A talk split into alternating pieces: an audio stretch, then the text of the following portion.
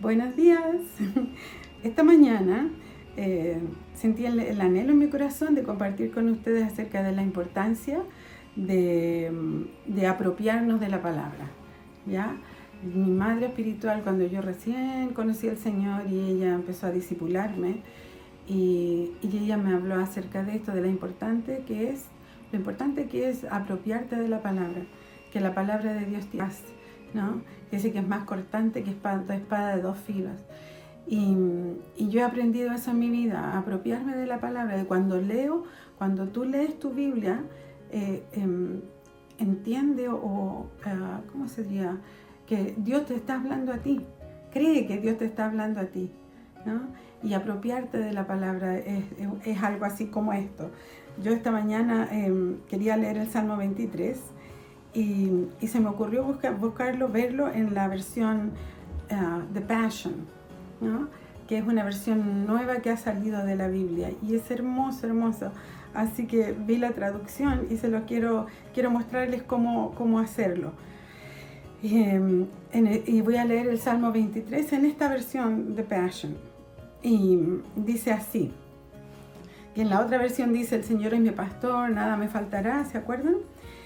Y en esta dice, el Señor es mi mejor amigo y mi pastor. Siempre tengo más que suficiente. Entonces cuando nosotros leemos eso, eh, apropiárnoslo es decir, Señor, tú eres mi mejor amigo y mi pastor. Y siempre tengo más que suficiente cuando estoy contigo. ¿no? Dice, después dice, me ofrece un lugar de descanso en su lujoso amor decir, Señor, gracias porque yo puedo descansar en tu presencia, en tu amor.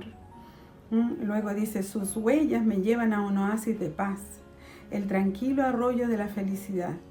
Imagínate que sus huellas, que el seguirlo a Él te llevan a este arroyo de paz, de felicidad. ¿no? Y poder eh, dar gracias al Señor por eso, decir gracias Señor porque tú me llevas, tus huellas me llevan a este oasis de paz el, tranquilo arroyo de la felicidad. Dice, ahí es donde restauras y revive mi vida. Y entonces también lo mismo, así como Señor, gracias, hoy día restaura mi vida, reavívame Señor, lo que necesite que sea reavivado en mí.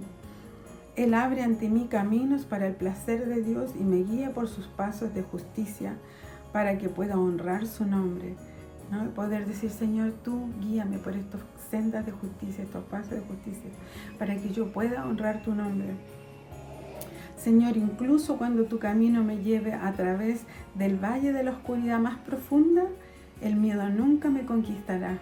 Y decir, gracias Señor, porque en la otra versión dice, aunque ande en valle de sombra, de muerte, ¿se acuerdan? No temeré mal alguno, dice, porque tú estás conmigo, ¿no?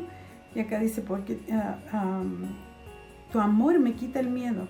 Nunca estaré solo porque estás cerca. Estar consciente de que el Señor siempre está cerca de nosotros. Y así, ¿no? Eh, eso quería hacer esta mañana, es animarles a que al leer la palabra o este mismo Salmo 23 o cualquier salmo o un proverbio, eh, hoy día sí, leerlo y aplicarlo a tu vida, apropiártelo y dar gracias al Señor porque lo que la palabra dice es verdad y es para ti. ¿Ya?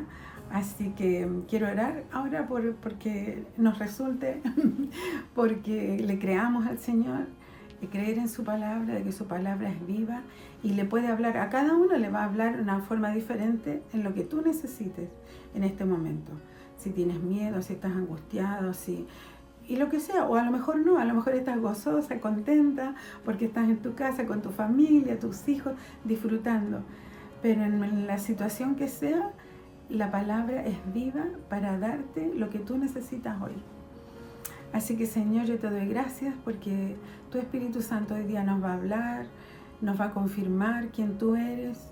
Señor, yo te pido que tú a través de tu palabra ah, te reveles a cada uno de nosotros hoy, porque te necesitamos, porque te amamos y porque sabemos que somos amados por ti.